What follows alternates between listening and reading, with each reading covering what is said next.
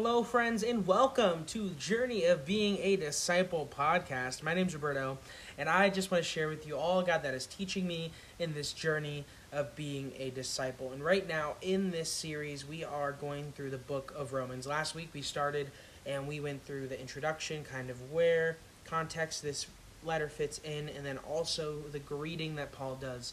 And uh, I loved it, got some good feedback.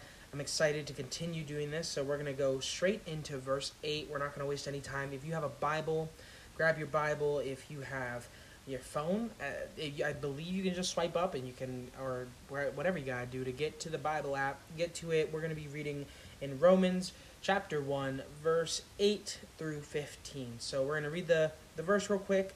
We're going to pray, and then we are going to jump into this scripture. So in verse 8, it says this.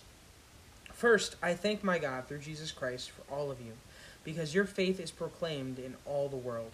For God is my witness, whom I serve with my spirit in the gospel of his Son, that without ceasing I mention you always in my prayers, asking that I somehow, by God's will, I may now at least succeed in coming to you. For I long to see you so that my, I may impart to you some spiritual gift of strengthening you that is, that we may mutually be encouraged by each other's faith, both yours and mine. I do not want you to be unaware, brothers, that I have often intended to come to you in order that I may reap some harvest among you, as well as among the rest of the Gentiles. I am under obligation both to, so, to Greeks and barbarians, both to the wise and to the foolish. So I'm eager to preach the gospel to you also who is in Rome. Let's pray. Heavenly Father, thank you for who you are. Thank you for this time we get to open up your word and let it illuminate our lives. Let it be a lamp unto our feet and a light into our path. God, I, I just pray right now that I may be a mouthpiece. May I just speak what you need me to speak. May I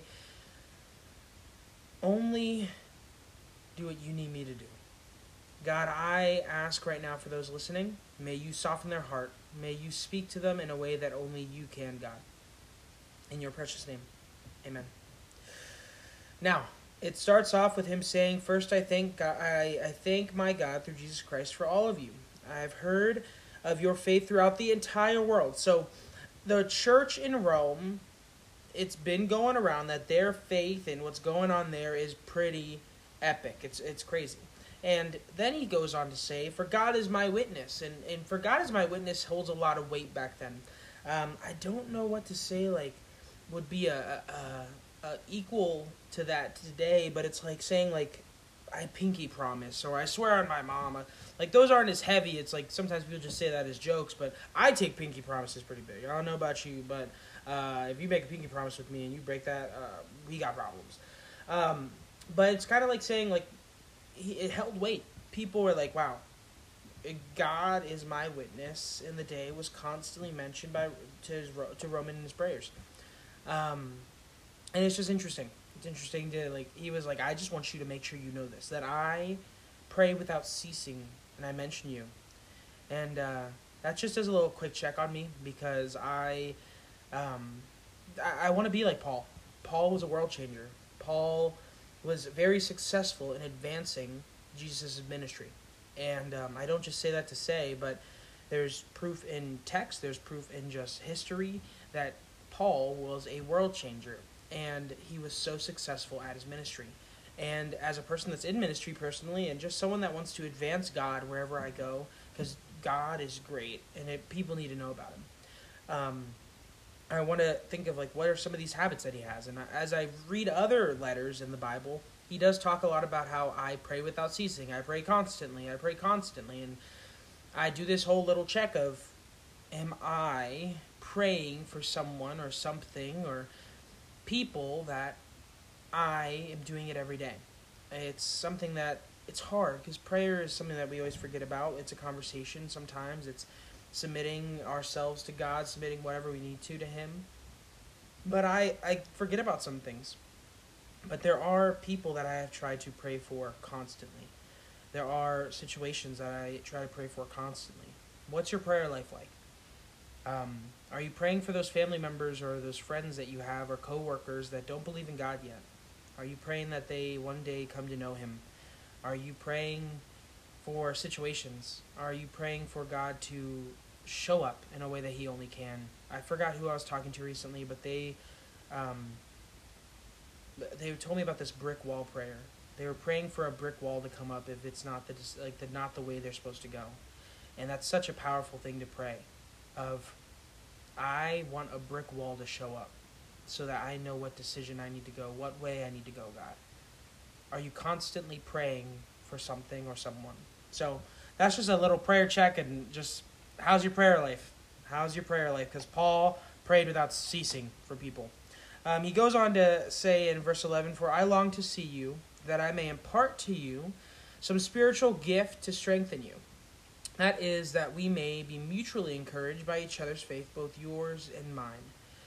Now, I don't know about you, but have you ever thought about your faith being encouraging to people? I have a tattoo that it says uh, in Greek, thaumazo, and that means he marveled. And when it says he, it means Jesus. Jesus marveled in the Gospels over two things, and one of them was the faith of a centurion. And the centurion believed that God was Jesus and that he could just speak the words and his servant would be healed. He was trying to get him to come and heal his servant, and he saw him in the distance, sent his servant, and said, Hey, go. Go uh, tell him, just say the word, and he'll he'll be healed. I know it. That's God over there. And Jesus marveled. He's like, wow, I've never met anyone with such faith that I could heal their servant.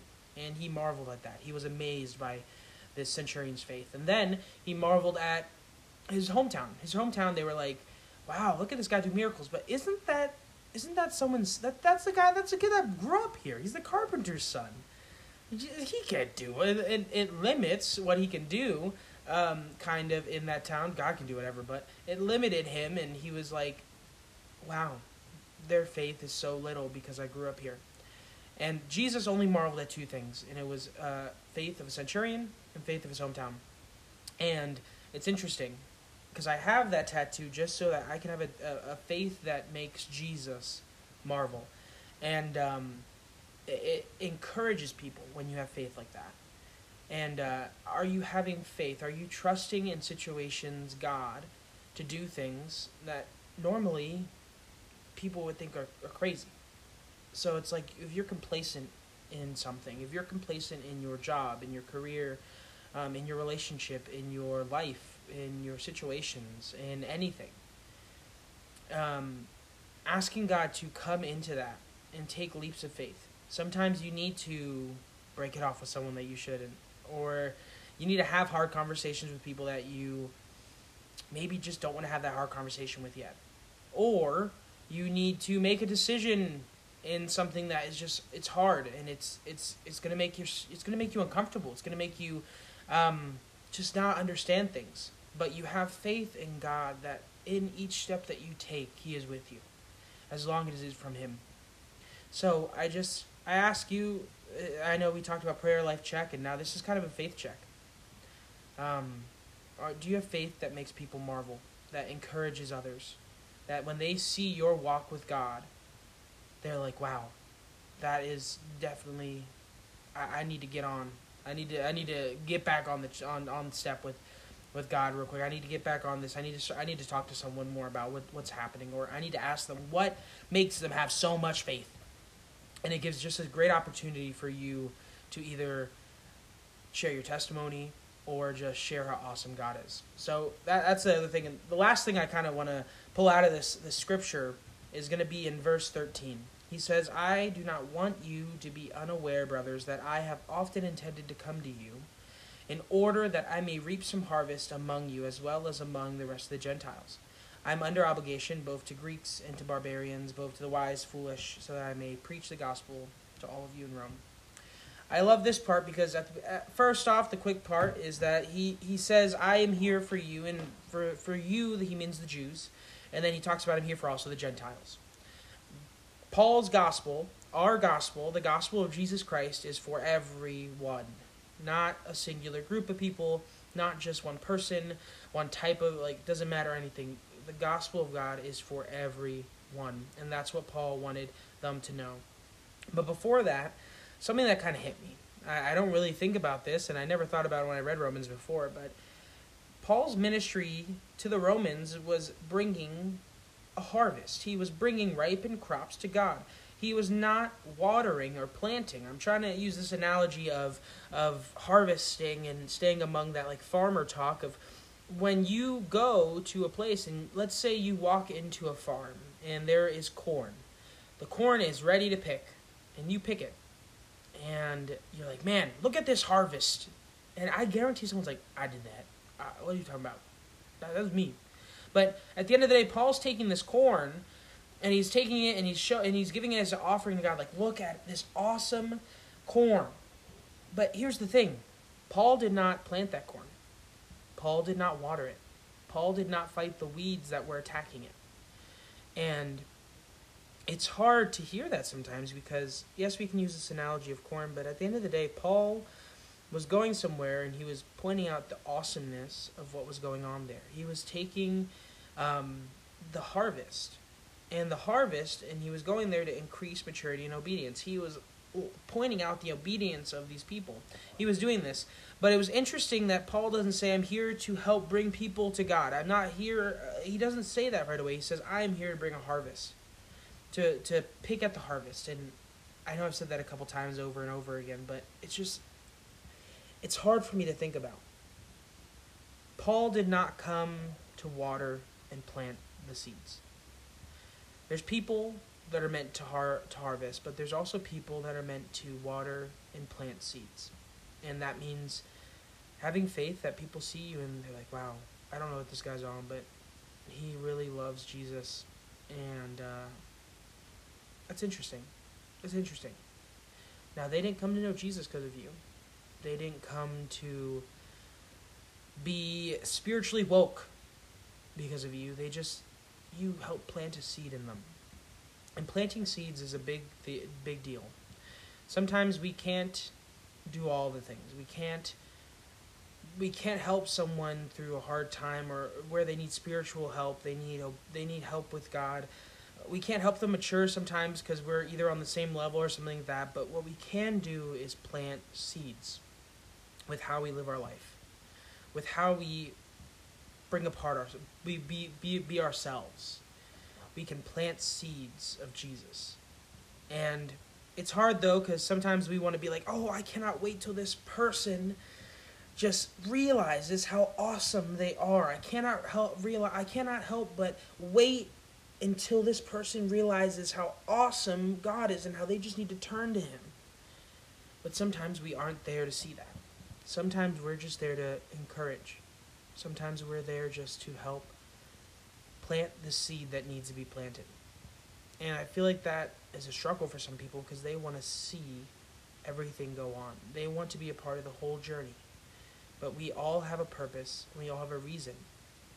Paul's, in this time, was to come and help increase maturity and obedience and see the harvest in what was happening in the Church of Rome.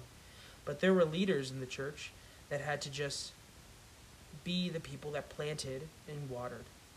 They had to be the people that were just there when people needed. They had to help just say, Jesus loves you. God is great. God is your provider. God understands your pain. He understands your struggle. What can I just do to come alongside you? And they didn't uh, immediately see everything that was going on. They didn't get to see the end result until Paul came. But I just, I encourage those who are walking with others in life that you may understand that there's an end goal and that all the glory is going to go to God one day and you have a purpose in someone's life, you have a purpose in the place that you are, you have a purpose in what you are doing. And do not lose faith. Do not be discouraged. Even when you are discouraged, turn to God. Just turn to God and know that He is working. He is working. you all know that song, Waymaker. Even when we don't see it, even when we don't feel it, God is working. There's a poem that was on a wall in Auschwitz uh, back when the Nazis and that concentration camp was in, and this lady says, "I believe in love even when I don't see it. I, I believe in God even when I don't feel Him." God's working even when you can't see it, even when you can't feel it. God's working, and there's a reason you're doing what you're doing. So keep on doing it, and let there be a reason to your time with people and in places. God will reap the harvest. God will see what you have done. So that's kind of it, guys. That's that's what I wanted to talk about today, and this is a little bit longer. I know it, I, I'm trying to aim for about ten minutes, but this was a 15 minute one. 10 to 18 minutes is kind of my like max time frame I want to do. But thank you so much for listening. Thank you for joining me. This if you have uh, joining me in this like study I'm trying to do. If you have any questions, if you have any comments, violent reactions, anything, please let me know. I would love to hear your uh, your thoughts. So. Thanks for joining this week at Journeying of Being a Disciple, and I hope to see you next week as we continue Romans. Bye. Love you guys.